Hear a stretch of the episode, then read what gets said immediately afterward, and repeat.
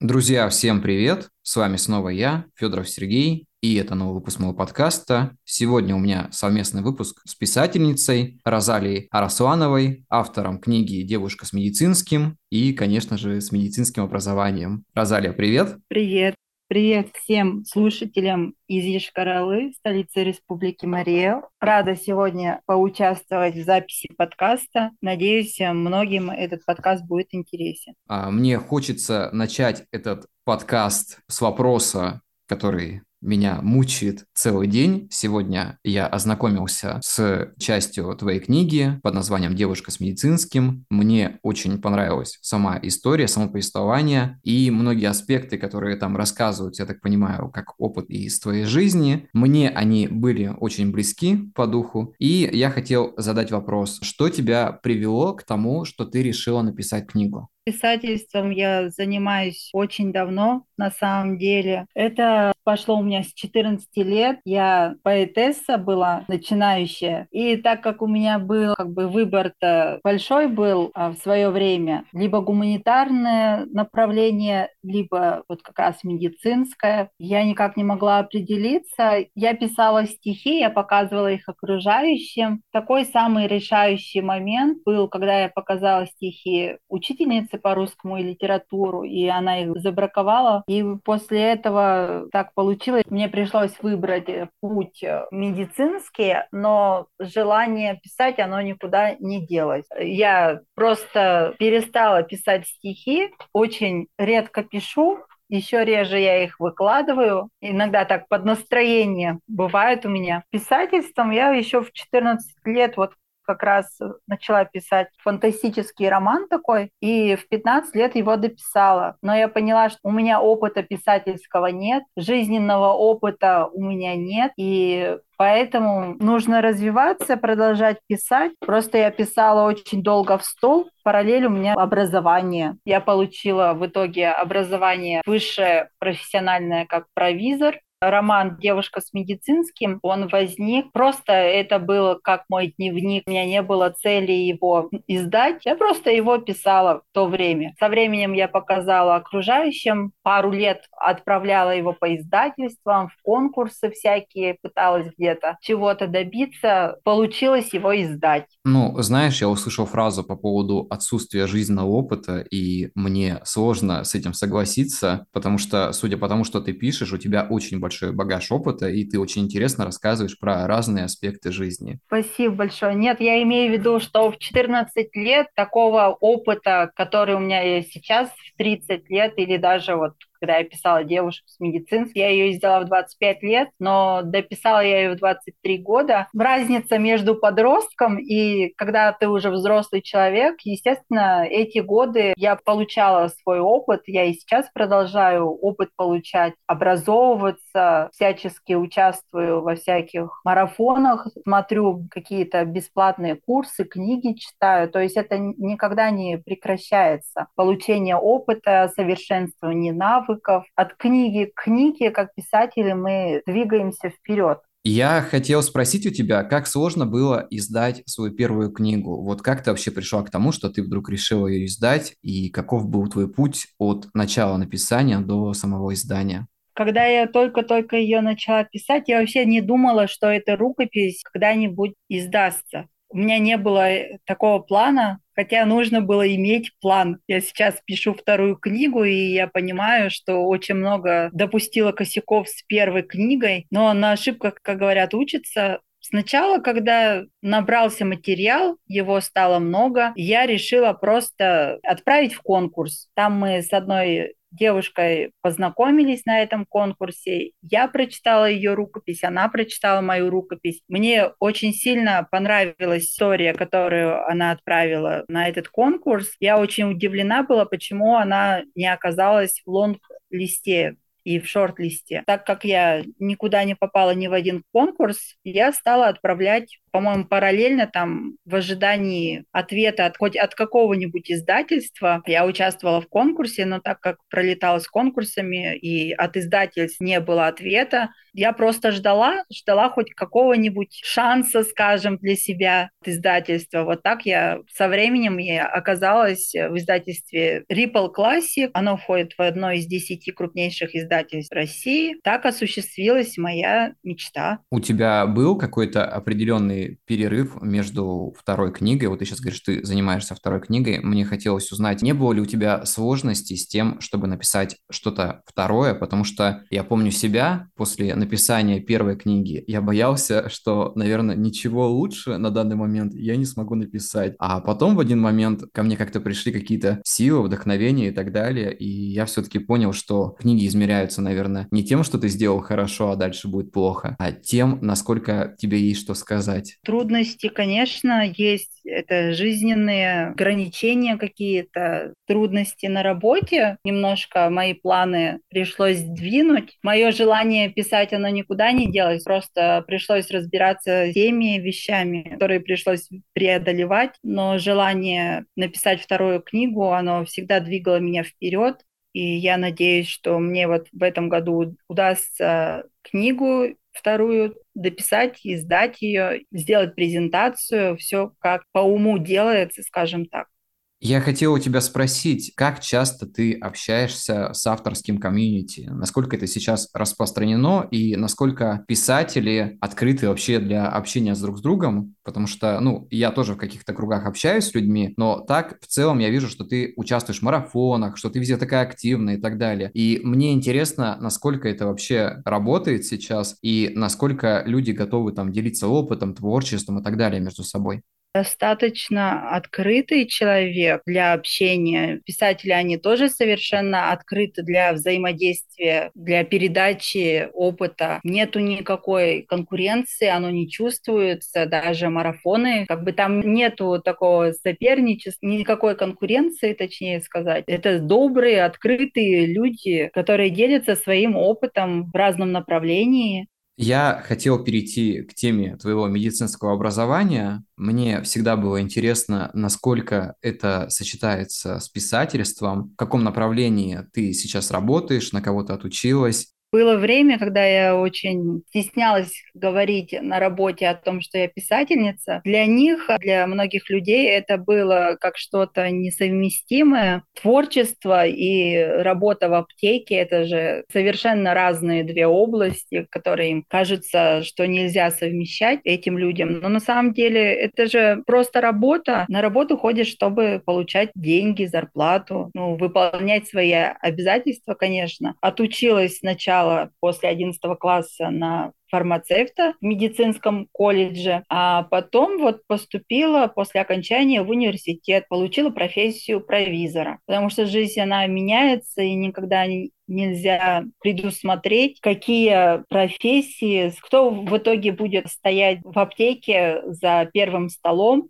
Это не прилавок у нас считается, а первый стол и работники первого стола. Это мы так именуемся. И фармацевты, и провизора. Совмещать между собой писательство и работу в аптеке. Единственная, наверное, трудность это в том, что это график у меня очень часто меняется. Приходится идти навстречу и подстраиваться под это все. А так, в принципе, я же изначально для себя сделала в пользу профессии, чтобы обеспечивать себя. А писательством много позже начала заниматься, когда у меня уже появился материал для книги. Я это сейчас продвигаю и в этом направлении двигаюсь. Я к тому, что как ты выбрала эту профессию? Вот что тебя привело именно к фармацевтике и вообще в медицинский? Ну, это было мое желание помогать людям. Что касается книг, я же тоже, надеюсь, помогаю людям. Во-вторых, у меня мама работала в аптеке, и она такая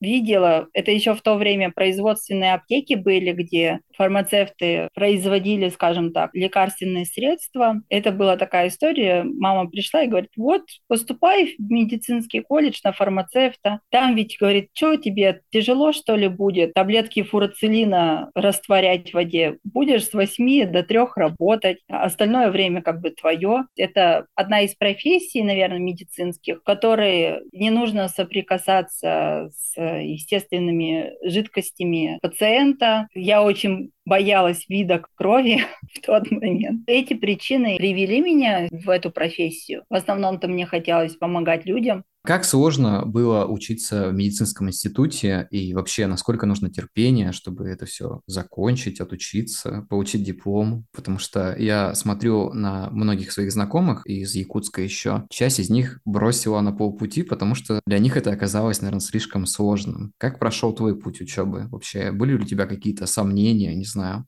Ну, в медицинский колледж я поступила, это прям новая глава моей жизни началась. Мне учиться очень нравилось, это было другое совершенно окружение, совершенно разные девочки вместе со мной поступили и учились. У нас уже были в колледже не учителя, а преподаватели. Это такая атмосфера была для меня. Мне нравилось учиться, поэтому мне тяжело не было в колледже, по крайней мере. Потом, когда я уже в университете училась, единственная была трудность в том, что нам квартиру было тяжело снять. Никто не хотел студенткам сдавать квартиру на короткий срок. Приезжали, уезжали, получали свои домашние задания. Трудность была в основном в этом. У нас даже, я помню, был случай, мы приехали зимой в агентство для аренды квартир. Там девушка просто не приехала на свое рабочее место, хотя с ней был договор. Мы вообще думали, что будем ночевать на вокзале. А так учиться нравилось. У нас достаточно хорошая группа. Мы друг друга поддерживали, когда хотелось кому-нибудь бросить. У нас тут по столам, я помню, три стола у нас всегда было. Мы как самые такие умные, трудолюбивые, которые не пропускают ни одно занятие. Девочки там дальше уже по интересам, а третий стол был тех, кто от случая к случаю так учится, то появляется, то не появляется, то приезжает, то не приезжает. Я бы хотел сейчас немножко отвлечься от темы медицины и вернуться к творчеству. Когда ты рассказывала сейчас про то, что вы друг друга поддерживали, я неожиданно вспомнил вновь про марафоны и хотел спросить, насколько ощущается вот эта взаимоподдержка людей, которые участвуют там в писательских марафонах, насколько сложно писать определенный текст, там же, допустим, насколько я знаю, иногда даются какие-то темы, которые нужно сдать в срок. Как вообще для тебя проходил этот опыт и что ты из него для себя поняла? Во-первых, что мы все пишем по-разному. Как бы даже если одинаковое задание дается для всех, дается, например, две тысячи двести знаков, нужно было уместиться именно в этот объем, то мы все пишем по-разному, как чувствуем. Поддержка, она, конечно, присутствует, и это вообще совершенно для меня, наверное, открытие. То, что люди поддерживают друг друга, то, что нет никакого соперничества, нету никакого перетягивания внимания только на себя. Очень классно на самом деле. Кстати, марафон устраивала Мария Севаторова, мы с ней вот как раз и занимаемся второй моей книгой. Она очень мне много советов дала. Я прям чувствую, как за это время прокачала свои навыки. Это практически год. Чувствую эту разницу между первой и второй книгой, грубо говоря. И даже вот сейчас мы писали, два текста нужно было создать. В одном нужно было вообще использовать все шаблоны, все стереотипы, что как бы для нас, для писателей, кажется чем-то таким сложным, потому что мы все пытаемся придумывать что-то свое. Второй текст уже нужно было написать на чистовик. Иногда настроения ведь нету, как бы в этом все участвовать, иногда хочется на каком-то этапе сойти. Это крутой опыт, нужно участвовать в таких марафонах. Нужно прокачивать себя, знакомиться с людьми, обмениваться мнениями, ну, поддерживать друг друга. Кстати, я же на тебя подписана очень давно, прочитала твою книгу «Сатори», философского такого направления, очень уютное, подходит для осенних вечеров, как раз в пледик закутаться с чашкой чая и раздумывать о смысле жизни, бытие, о происходящем. Да, мне очень приятно это слышать, потому что, когда я писал эту книгу, наверное, на этом и делал ставку. То есть мне хотелось написать что-то такое, что будет потом просто уютно читать человеку. Ну, то есть это было не так, чтобы я хотел написать изначально антиутопию, но потом понял, что вряд ли из такого текста она получится, и решил сделать что-то такое, да, более философское. И, знаешь, мне очень приятно слышать, что это действительно получилось. Надеюсь, что когда-нибудь я доведу первую идею до ума. Я тут вспомнил, что недавно в прошлых подкастах я проговаривал такую тему, как обстановка во время написания книги или там творчества вообще, как писателю более удобно там делать окружающую какую-то атмосферу, чтобы улавливать вдохновение, уходить в какие-то свои мысли и действительно быть продуктивным. Мне хотелось у тебя спросить, у тебя есть какие-нибудь, может быть, ритуалы творческие перед тем, как написать или во время написания, или какая-то определенная атмосфера для того, чтобы начать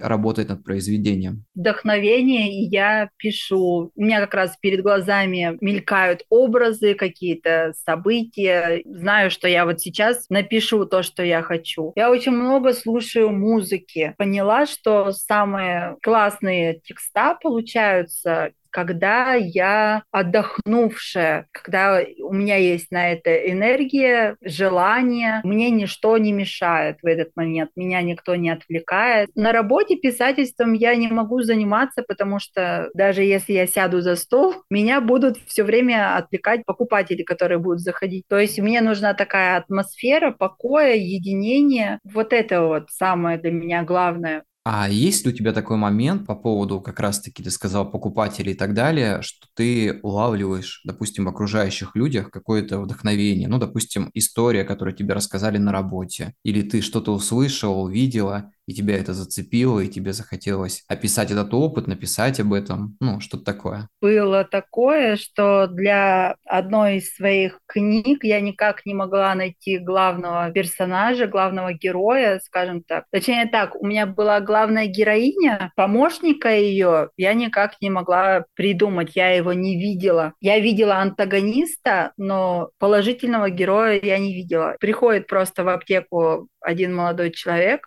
с костылями, при этом такой высокого роста. Я понимаю в этот момент, что, блин, вот этот чувак, он мне в книгу нужен. Он вот как раз подходит для того, чтобы помогать главной героине. У меня просто несколько историй, которые недописаны, но со временем я это буду развивать дальше. Что касаемо историй, которые рассказывают мне покупатели, их на самом деле, таких людей очень мало встречается, но то, что они рассказывают, то, что они делятся со своим жизненным опытом, так вдохновляет, не пересказать словами, когда человек... Вот у меня есть постоянная покупательница, с которой я, я уже три года здесь работаю, на своем месте работы. И за эти три года она мне пересказала историю своей жизни. Человеку семьдесят восемь лет. Настолько из нее, наверное, тоже взять, основываясь на ее жизни, на автобиографии, написать книгу, и она будет настолько яркая и наполненная красками. Есть такие люди, которые просто, наверное, заряжены позитивом, оптимизмом, хоть они встречаются редко.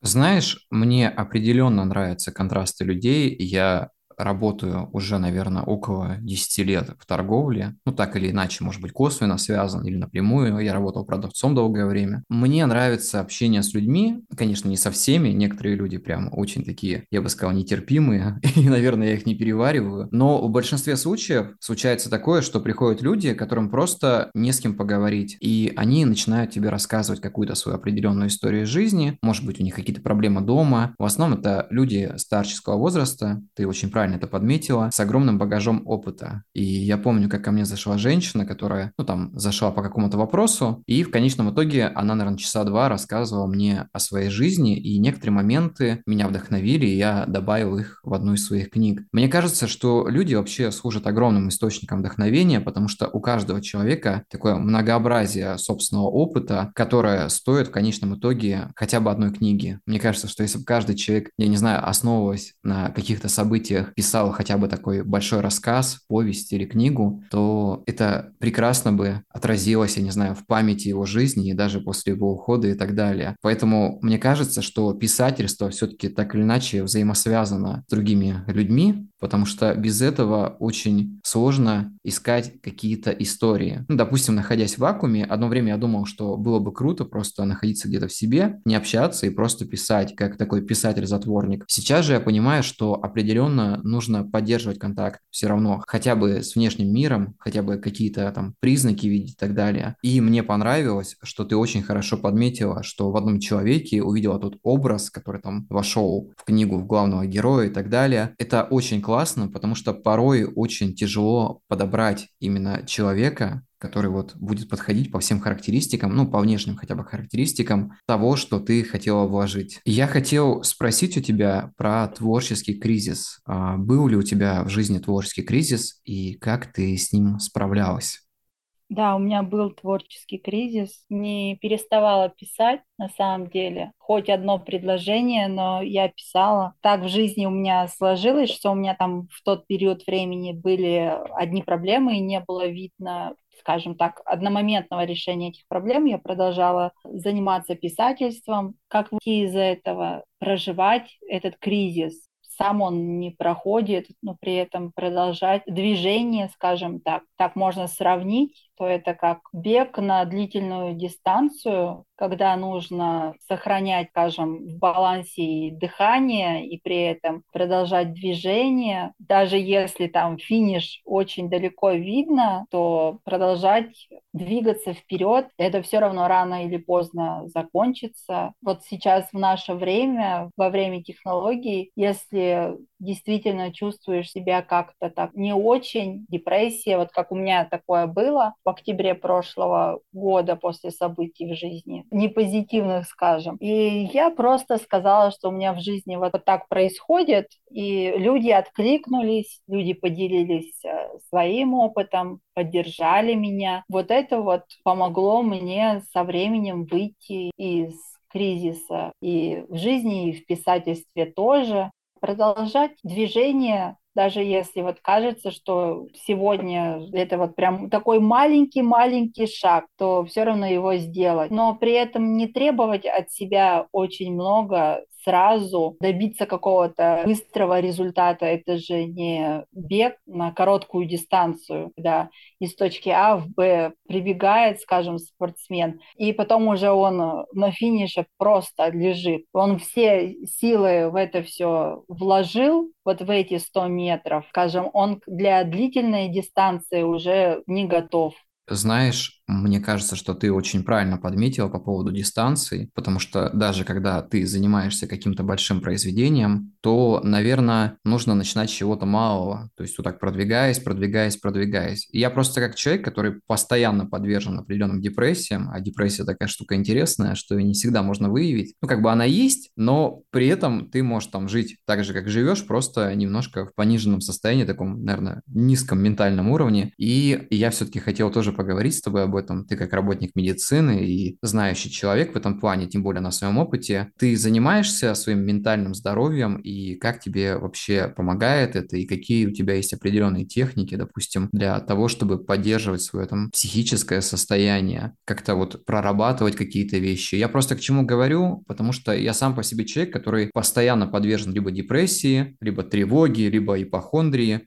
И знаешь, я открыл для себя недавно такую дыхательную практику, которая помогает мне справляться определенно с паническими атаками, потому что долгое время я пытался с ними бороться путем приема каких-то антидепрессантов, транквилизаторов и так далее, а сейчас я понял, что подобные вещи, они очень сильно убивают твой эмоциональный план, и поэтому нужно искать какие-то выходы более естественные, помимо того, чтобы принимать какие-то медикаменты. Что касается лекарств, в комплексе это хорошо работает, но со временем нужно, скажем так, снизить употребление лекарств. Я сейчас поделюсь своим опытом. У меня была операция по удалению опухоли мозга, и мне назначили такой препарат, у которого побочный эффект — это сутки спать спать, достаточно сонливое такое состояние, и еще сутки просто ходить, даже, не знаю, как сонамбула просто, и ничего не делать. Лекарства, они в комплексе хорошо работают, но помимо этого мы приходим, вот уже мои сверстники, мои ровесники, мы пришли к тридцати годам, и это совершенно уже другой этап в жизни начинается, я считаю. Мы ставили себе какие-то цели в жизни, мы чего-то достигали, и не без ран к этому пришли. Еще учитывая наше воспитание, мы с детства все травмированы, и это с возрастом просто активизируется из-за негатива, которое мы проживаем каждый день. Мы подвержены стрессу. Я слышала даже такое мнение, что вот человек встал, он уже в стрессе находится. И то есть за день мы только этот стресс еще больше получаем. И, естественно, в организме все так придумано. Это такой механизм, в котором поддерживается в норме все, то все гормоны более-менее в норме. А когда мы в стрессе находимся, то вырабатывается гормон кортизол. Когда не справляешься с этим стрессом, я вот любитель заедать стресс, скажем. Я тоже в депрессию очень часто ловлю себя, что я в таком настроении хожу. Бывает. Но сейчас я для себя открыла с помощью... Меня вот разговор с одной моей знакомой к этому подтолкнул, что нужно обращаться к психологу, разбираться со своими травмами детскими, именно с психологом, все эти вещи, конфликты внутренние разбирать. Я от, открыла для себя психологию, еще мне посоветовали заниматься йогой, такими вещами. Тоже я слышала про дыхание, кстати. Мы все научились работать, но расслабляться и отдыхать нас никто не научил. Поэтому, мне кажется, мы сейчас все будем учиться отдыхать, посвящать время себе, потому что в нашем просто сумасшедшем мире, который просто по щелчку пальца все меняется, мы вот такими навыками, скажем, не обладаем. Мы как творческие люди, тонко чувствующие люди, наиболее подвержены всякого рода депрессиям, чем, скажем, другие люди. Они просто ходят недовольным выражением лица, скажем так, изо дня в день, и даже не задумываются о том, что надо прорабатывать себе. Прежде всего, все зависит от мыслей. Знаешь, насколько для меня было удивительно, что организм так или иначе тесно взаимосвязан с твоим, допустим, психическим состоянием. Я в каком-то году прочитал книжку под названием «Удивительный кишечник» или что-то в этом роде. Там рассказывалось, что в кишечнике находится очень много нервных окончаний, которые так или иначе при каких-то заболеваниях ЖКТ могут влиять на настроение человека. Для меня это было просто каким-то удивительным открытием. С годами начинаю понимать, что так или иначе одно влияет на второе. Если проблема со здоровьем, то начинаются какие-то определенные проблемы и с психическим фоном. И на самом деле, мне кажется, что поддерживать, как есть же выражение, в здоровом теле здоровый дух. Вот мне кажется, что это именно так и должно работать. Потому что многим с годами начинает казаться, что, ну, там поболит, не поболит, это типа нормально, все окей, главное, что я там не при смерти и третье, десятое. А на самом деле все начинается с малого. Многие даже моменты болезни кожи, я не знаю, там зуд какой-то и так далее, он же бывает порой неврологический, то есть у человека просто какие-то определенные нервы, и в конечном итоге у него начинается там экзема или что-то такое. Я хотел узнать у тебя, насколько, по твоему мнению, важно вот балансировать между физическим здоровьем и психическим? Вообще, я думаю, что тут идет речь и про психическое, психологическое, скажем так, физическое здоровье. Одно без другого не может существовать. Я на своей практике могу поделиться с тем, что вот люди иногда приходят, говорят, я тридцать лет не ходил в больницу. Раньше вот я бы, наверное, очень восхитилась, меня бы это вызвало бы восхищение, что человек тридцать лет ничем не болел. Но сейчас, исходя из своего опыта, я понимаю, что человек ответственен за свое состояние физическое и психологическое. Кроме как, если человек не заинтересован в своем состоянии, никто другой не будет в этом заинтересован. Это очень важно отслеживать за своим физическим состоянием, потому что это влияет и на настроение, и на самочувствие, и на качество жизни человека. Просто в один момент сказать, что вот человек, там, скажем, уже такого пожилого возраста приходит и говорит, у меня тридцать лет ничего там не было. Ну, оно, видимо, не давало о себе знать. Человек ответственен за свою жизнь и за свое состояние, должен заботиться о себе. Вот когда я с психологом общалась, этой темой заинтересовалась, то это ведь говорит о проявлении нелюбви к себе. Нас никто на самом деле не научил любить себя. Очень на нас сказывается потом со временем. Ну да, я это начинаю замечать со временем, потому что если я, допустим, занимаюсь каким-то, ну не знаю, там, психическим здоровьем, допустим, избегая каких-то тревог, стрессов и так далее, то, соответственно, и физическое становится в норму. Бывает такое, что проблемы ЖКТ, ну вот, допустим, какие-то язвенные состояния и так далее, они же в итоге могут начаться из-за каких-то стрессов постоянных. И когда я очень долго там изводил себя в каком-то состоянии, вот ты сказала, что ты заедаешь обычно, а у меня наоборот начинается постоянный голод. То есть если у меня происходит какой-то стресс, я могу сутками просто не есть, я там курю много, там воды много пью, единственное там, чтобы хоть как-то поддерживать. А потом в итоге все это начинает очень сильно сказываться. И я заметил, что когда начинаешь заниматься там физическим здоровьем, допустим, там ходить в спортзал, хотя бы время от времени там кардио, тренировки. Еще я заметил, что очень важны витамины в наше время, потому что у меня, допустим, недостаток магния конкретный, и у меня начинаются из-за этого какие-то проблемы там в стиле тахикардии и так далее. Я очень долго мучился со скачущим пульсом после ковида, он очень сильно там скакал от девяноста, у меня просто он и так повышенный, там, до ста пятидесяти восьми, и когда я начал принимать магний, у меня пульс стал там, ну, в раз-полтора меньше, он хотя бы не доходит больше таких уровней, я себя прекрасно в этом плане начинаю чувствовать. Самое интересное в этой истории, что когда я пошел к врачу, и мне сделали обследование, мне сделали УЗИ сердца, мне сделали ЭКГ, мне поставили Холтер, она мне сказала, что, скорее всего, это никак не связано именно с сердцем. У тебя либо постковидное состояние, либо у тебя нервное состояние, которое в итоге изливается вот на органах, то есть тебе надо надо именно заниматься нервами. Естественно, сказал там проверить щитовидку, с которой все нормально и так далее. И тут я начал понимать, что порой одними лекарствами действительно там, ну, вот просто там пропив, ты ничего до конца как бы не вылечишь. Ну, естественно, если какие-то вещи, которые можно заглушить. И когда я начал более-менее там успокаиваться, вести какой-то нормальный образ жизни, при этом там принимая просто витамины, без каких-то лекарств, мне стало намного легче. Я что этим хочу сказать? Я хочу сказать, что, наверное, нужно все-таки придерживаться этих двух аспектов, потому что в наше время очень много людей подвержены всяким стрессам. Вообще для меня открытие такое, как психология, которую я открыл для себя, ну, я не знаю, там, может быть, лет восемь назад начал изучать. Вначале мне казалось, ну, блин, там люди находят какие-то себе проблемы психологические, всегда есть какие-то там причины, какие-то там ставят диагнозы психотерапевты.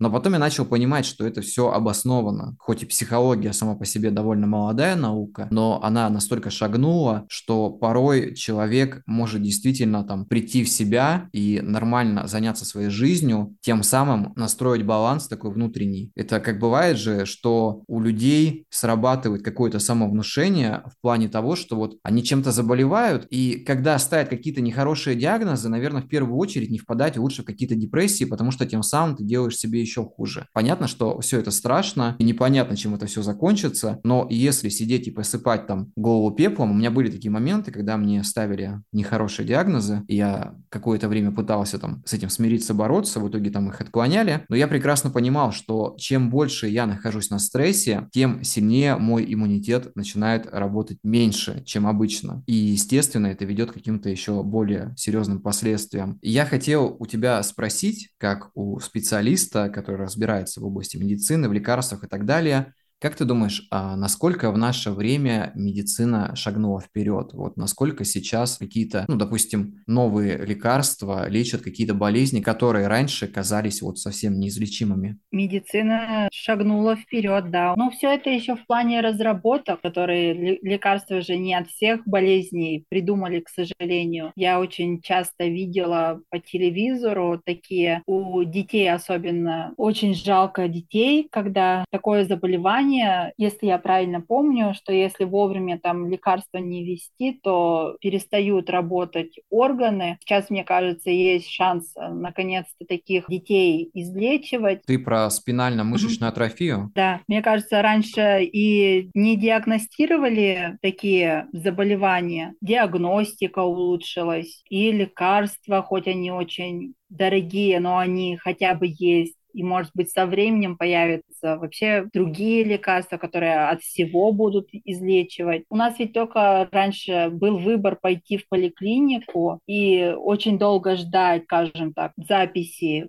терапевта. Сейчас у нас есть альтернатива. Мы можем хоть и за денежку, но получить помощь прежде всего. И это все стало доступнее, особенно когда, наверное, не на часы, но если какое-то серьезное вдруг воспаление есть, то это можно намного быстрее решить этот вопрос. Вот ты сказала еще про кишечник. Одна знакомая нутрициолог рассказывала, восемьдесят процентов иммунитета. Так что, когда проблемы с кишечником э, бывают, можно сказать, это один из факторов что-то подхватить. Магний у нас, к сожалению, кроме того, как мы получаем его из еды, по-моему, у нас больше-то и никак не получаем. Периодически магний нужно пропивать. Но периодически я сама тоже пропиваю магний. Многие болезни, которые еще, может быть, лет тридцать тому были неизлечимы, сейчас же они стали излечимы. Я вчера читал новость о том, что в Японии провели эксперимент с каким-то лекарством, пока что на подопытных крысах, который уничтожает клетки рака. И действительно это сработало, по-моему, в ста процентах того, что они сделали. Я не знаю, будут еще проходить испытания, к чему это в итоге приведет. Вот это вещество, оно попадает именно в ту клетку, которая заражена, и полностью ее уничтожает, то есть оставляя здоровые клетки. Это очень прекрасная новость, потому что мне кажется, что в две тысячи двадцать третьем году, в двадцать первом веке уже пора как-то решать эти вопросы действительно подобными способами, потому что мы прекрасно знаем, как люди проходят через бесконечные химиотерапии,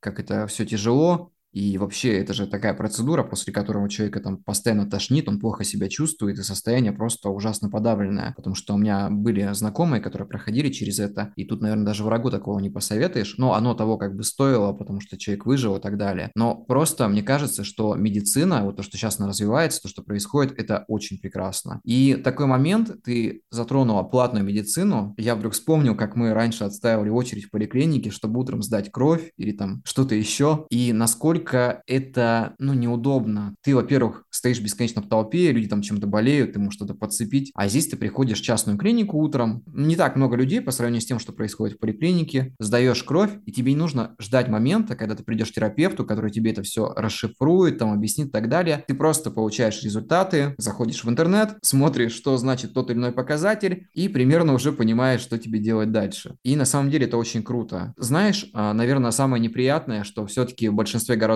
вот таких, как я живу, там, в маленьких городах, в поликлиниках э, и в больницах все не настолько развито. Я, конечно, не хочу ни на кого-то гнать бочку и так далее, но бывает такое, что очень тяжело даже сделать элементарное там ка тэ или эм эр тэ. А это очень важно. Ты вот правильную тему подметил по поводу того, что если у человека есть какие-то подозрения, то лучше это выявить пораньше, успеть это все прооперировать, убрать, чем в последний момент потом просто понимать, что ты опоздал. Мне нравится, что есть альтернатива не стоять, да, в этой поликлинике в очереди. Мне нравится, наверное, больше в платной клинике бывать, потому что там обслуживание лучше, отношения намного врачей тоже намного лучше. Это лично мое, может, кто-то согласится, кто-то нет, все индивидуально.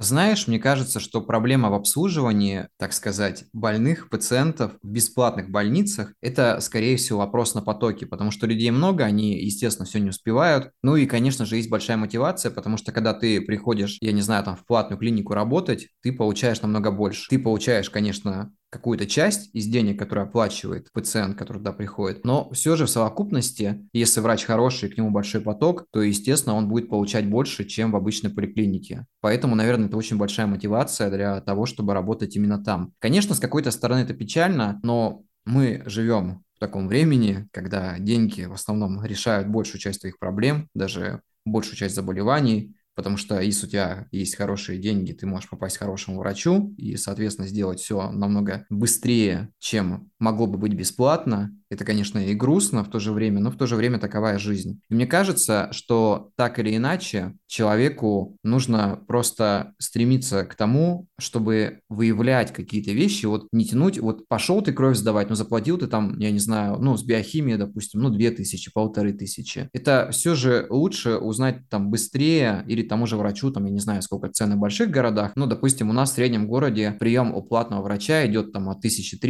до, ну, двух с половиной тысяч. И, естественно, ты можешь быстрее получить какую-то помощь, консультацию, тебя направят к тому, что нужно сделать, там, что-то выявить, чем ждать неделями того, когда ты попадешь, ну, к тому, же врачу, грубо говоря, в поликлинику. Меня пару раз такое спасало. Я, когда записывался, мне сказали, врач в отпуске, ближайший прием там через две недели. Ну и я пошел к платному, мне сказали, блин, надо срочно все делать. Сделали, и все окей. И я тогда нисколько не пожалел. И, знаешь, наверное, мы немножко закругляемся с темой медицины и переходим к творчеству. У меня есть к тебе несколько вопросов, которые я хотел бы тебе задать. Я хотел узнать у тебя, есть ли у тебя книги, которые тебя вдохновляют, которые становятся источником вдохновения для твоего творчества и вообще твои любимые книги в литературе. Есть любимые книги, которые я просто прочитала. Я помню, вау, этот вау-эффект, который они на меня произвели. Было «Рассечение Стоуна», которое я читала, по-моему, в прошлом году, где-то в начале года, я помню. И прочитав этот роман, там тоже очень много медицины, написано про операции,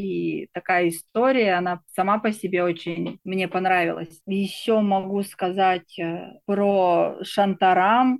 Это тоже в свое время, наверное, второе дыхание, которое после очень долгого нечтуна. Просто после этого я опять стала книги читать залпом, просто поглощала их. И третья книга называется «Зеленый шатер». Ее написал наш автор. Хорошо написано, мне очень понравился. Хотя их на самом деле, если я начну перечислять, их много будет, к которым бы хотелось вернуться, скажем так. Я, наверное, такой человек, который очень любит приключения. Я в детстве смотрела по телевизору что-то вроде «Робокопа», «Крепкого орешка». Не знаю сейчас, есть ли такие фильмы, в которых динамика бы была бы на таком уровне. Иногда вот в книгах я иногда получаю свою дозу, скажем, приключений, которые мне не хватает в жизни. Наверное, поэтому во многом мои любимые книги, они такие приключенческие. Я хотел спросить у тебя, что бы ты могла посоветовать начинающим писателям, людям, которые только пришли к творчеству, с чего им начать, чем заниматься и где вдохновляться вообще, что делать в этом плане? Потому что я помню по себе, когда я только начинал писать, хотел это где-то публиковать, я понимал, что, наверное, мне всегда не хватало человека, который дал бы мне пару дельных советов. Не останавливаться, продолжать писать, даже если как бы кажется, что такое никто не, не прочитает, у этого не будет э, читателей, все равно продолжать писать. Сейчас очень много всяких платформ, где можно выкладывать свое творчество. Можно также и в ВК создать группу, например, выкладывать туда. Есть Литрес, очень много платформ. Задаться вопросом, для чего человек занимается писательством. Если он хочет э, в будущем, чтобы это стало его профессией, скажем так, одно направление. Если человеку хватает того, что он пишет какой-то роман и выкладывает по главе площадки, то это другой вопрос. Вдохновляться, но у каждого ведь свои источники вдохновения. Вот для меня это всегда была музыка. В Нельзяграмме сижу, и я иногда читаю какие-то, скажем так, посты, вдохновляюсь этими постами. Даже если, скажем, на человека не подписано, просто есть какая-то картинка и есть под ней информация, и я понимаю, что это мне нужно для творчества, то я это использую. Меня эта мысль подталкивает на другие вещи. Ну, скажем, помогает написать дальше книгу. У каждого свои источники вдохновения. Может быть, я знаю, что Харуки Мураками, например, занимается бегом каждый день, он пробегает дистанцию определенную. Писательница, она вот, например, выходит из дома, идет в кафе и там проводит весь свой день, скажем так. Она не занимается дома писательством, она занимается в кафе. Видимо, ее эта вот атмосфера кафе, кофейни какой-то вдохновляет. делать это на регулярной основе, то есть не, не так, что вот сесть, там неделю ничего не писать, месяц ничего не писать, но сесть и, там, скажем, главу написать. Мне кажется, каждый день нужно писать хотя бы одну-две строчки, если уже совсем ничего не получается написать. Стараться делать это на регулярной основе, и со временем придет такое, что уже не две-три строчки, уже абзацы будут уже целые. И я бы хотел задать тебе последний вопрос. Наверное, он будет немножко, так сказать, такого лично-творческого плана. Если бы у тебя появилась возможность вернуться в прошлое и дать себе совет в самом начале своего творчества, то что бы ты себе сказала? Я бы себе сказала, никого не слушай, двигайся вперед, потому что те люди, которые отговаривают от писательства, они ничего не знают об этом, совершенствовать свои навыки тоже, да, больше общаться с людьми, перенимать их опыт. Что касается вот конкретно писательства, потому что в будущем будет много писателей. На самом деле это мы друг другу не конкуренты. Продолжать э, верить в себя. Да, ты очень важно подметила, что мы не конкуренты друг другу, потому что мы все делаем одно большое дело, мы делаем вклад в литературу разных стран, разных национальностей, так сказать, разных языков. Лично для меня мы такие детали одного большого пазла. Мы вместе взаимодействуя, так сказать, складываемся в одну большую картину. Это очень важно, потому что многие писатели думают, блин, надо быть круче, чем тот там, или делать как-то, чтобы меня больше заметили. На самом деле нужно быть собой, и это самое важное. То есть ты должен найти стезю в своем творчестве, которая тебе нравится, и двигаться в этом направлении, потому что индивидуальность – это важнее всего. Стараясь быть похожим на кого-то, мы теряем абсолютно свою индивидуальность. И когда мы ее поддерживаем внутри себя, когда мы делаем то, что нам действительно нравится, это выделяет нас среди других. Потому что мне кажется, что повторение чужого пути – это просто попытка идти по следам другого человека, не больше, оставаясь в его тени. Я думаю, что мы подходим к завершению подкаста, и я бы хотел поблагодарить тебя за то, что ты пришла на подкаст, за эту прекрасную конструктивную беседу, и я буду очень рад видеть тебя еще в будущих подкастах. Я думаю, что у нас будут темы, которые мы сможем обсудить, ну и так далее.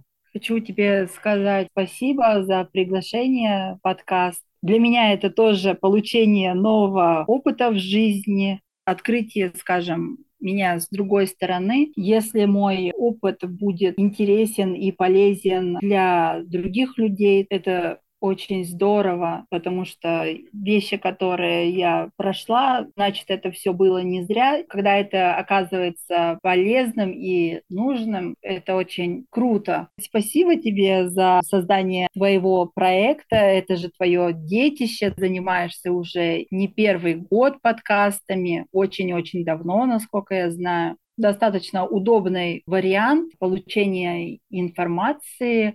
И то, что ты делаешь, на самом деле тоже очень-очень круто и полезно для других людей. Я хочу еще раз сказать тебе огромное спасибо. Мне кажется, что данные подкасты совместные, они дают мне в первую очередь новые знания, потому что именно в беседе рождается истина. И, во-вторых, я думаю, что это будет очень полезно для людей, которые так или иначе заинтересованы в творчестве и не знают, с чего начать вообще, как это происходит и куда в этом плане двигаться. Меня очень вдохновляют некоторые слова, которые ты рассказал в подкасте, особенно момент, где ты рассказывал про определенное состояние, которое тебе пришлось пройти, такую тяжелую ситуацию, и меня всегда вдохновляют такие истории, и после этого понимаю, что, знаешь, самое главное в этой жизни – это действовать, это что-то делать, чему-то стремиться и действительно иметь надежду на лучшее. Я думаю, что на этой прекрасной ноте мы будем с тобой прощаться и со зрителями. Спасибо тебе еще раз большое, что пришла на подкаст. Спасибо тебе за приглашение. И я думаю, что мы увидимся снова. И на этом я буду с тобой прощаться.